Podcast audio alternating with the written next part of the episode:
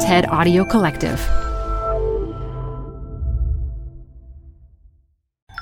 You're listening to a special archive presentation of TED Talks Daily. This TED Talk features poet and activist Aja Monet and artist and cultural critic Phillip Agnew, recorded live at TED Women 2018.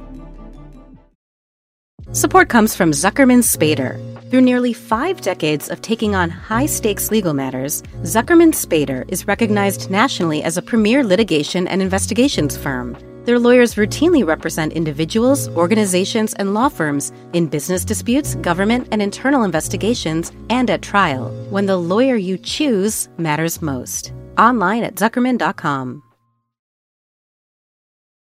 The best place to see stars is at home with Prime Video. Get everything included with Prime, like Mr. and Mrs. Smith, starring Donald Glover and Maya Erskine. Rent or buy hits like Mean Girls, starring Renee Rapp or add on channels like Max for the HBO original Curb Your Enthusiasm with Larry David.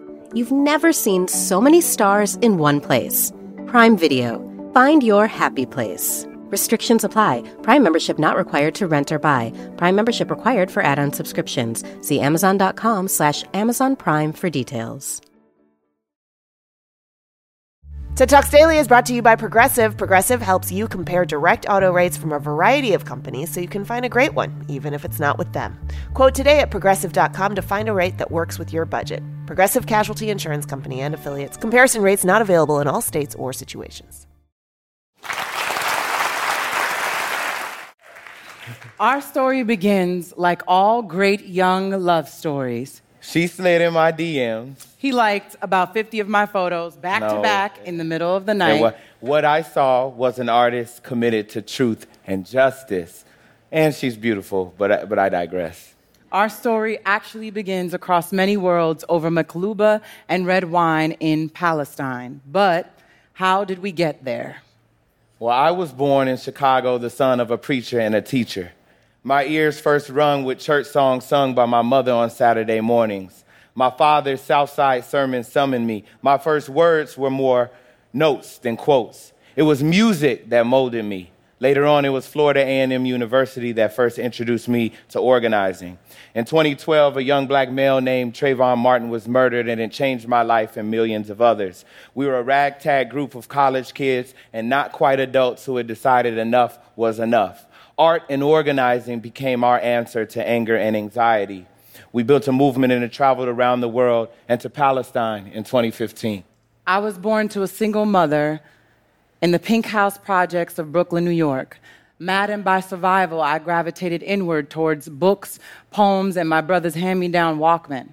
I sought train station theater, subwoofing streets, and hood murals. In high school, I found a community of metaphor magicians and truth telling poets in an organization called Urban Word NYC. Adopted by the Black Arts Movement, I won the legendary Nuyorican Poets Cafe Grand Slam title. At Sarah Lawrence College, I worked with artists to respond to Hurricane Katrina and the earthquake. I discovered the impact of poetry and the ability to not just articulate our feelings, but to get us to work towards changing things and doing something about it. When a friend, Maytha Alhassen, invited me to Palestine. We were a delegation of artists and organizers, and we immersed ourselves in Palestinian culture, music, their stories. Late into the night, we would have discussions about the role of art in politics and the role of politics in arts. Aja and I disagreed, Oh, we disagreed. but we quite quickly and unsurprisingly fell in love. Four months later, this artist And this organizer, moved into a little home with a big backyard in Miami. Ah, listen, five months before this ever happened, I predicted it all. I'm gonna tell you. A friend sat me down and he said, You've done so much for organizing, when are you gonna settle down? And I looked him straight in the face and I said, The only way that it will ever happen is if it is a collision. This woman would have to knock me completely off course. I didn't know how right I was. Our first few months were like any between young lovers, filled with hot, passionate, all night Non stop. Discussions. Aja challenged everything I knew and understood about the world. She forced me to see, our, to see our organizing work with new eyes. She helped me see the unseen things and how artists illuminate our interior worlds. There were many days I did not want to get up out of bed and face the exterior world. I was discouraged. There was so much loss and death, and artists were being used to numb, lull, and exploit. While winning awards, accolades and grants soothed so many egos, people were still dying, mm-hmm. and I was seeking community. Meeting Phillip brought so much joy, love, truth into my life, and it pulled me out of isolation. He showed me that community and relationships wasn't just about building great movements, it was integral in creating powerful, meaningful art, and neither could be done in solitude. Yeah, we realized many of our artists and organizer friends were also lost in these cycles of sadness.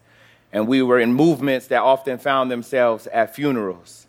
We asked ourselves what becomes of a generation all too familiar with the untimely ends of lives streamed daily on our timelines.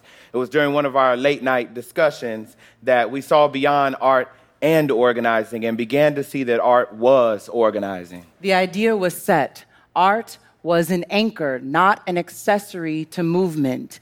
Our home was a home of radical imagination, an instrument of our nurturing hearts, a place of risk where we dared to laugh, love, cry, debate, art, books, records, and all this stuff decorated our walls. And there was lizards, walls of palm trees that guided our guests into our backyard where our neighbors would come and feel right at home. The wind, the wind was an affirmation for the people who walked into the space. And we learned that in a world, a bewildering world of so much distraction, we were able to cultivate a space where people could come and be present, and artists and organizers could find refuge.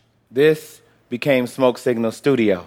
As we struggle to clothe, house, feed, and educate our communities, our spirits hunger for connection, joy, and purpose.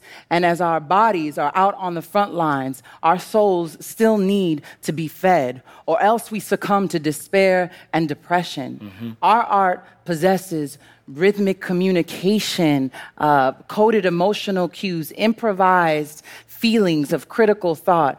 Our social movements should be like jazz, encouraging active participation, listening, spontaneity, and freedom. What people see as a party is actually a movement meeting. See, we aren't all protest and pain. Here's a place to be loved, to be felt, to be heard, and when we prepare for the most pressing political issues in our neighborhoods. See, laws never change culture but culture always changes laws. Art, art as organizing is even changing and opening doors in places seen as the opposite of freedom. Our weekly poetry series is transforming the lives of men incarcerated at Dade Correctional, and we're so excited to bring you all the published work of one of those men, Echo Martinez. In the intro, he says, Poetry for the people is a sick pen's penicillin. It's a cuff key to a prisoner's dreams. The Molotov in the ink. It is knowledge. It is overstanding. It is tasting the ingredients in everything you've been force fed. But most of all, it's a reminder that we all have voices. We all can be heard, even if we have to scream. In 2018, we created our first annual Maroon Poetry Festival at the Tacolcy Center in Liberty City. There, the last poets, Sonia Sanchez, Emory Douglas, and the late great Ntozake Shange performed and met with local artists and organizers. We were able to honor them for their commitment to radical truth telling. And in addition to that, we transformed a public park into the physical manifestation of the world we are organizing for.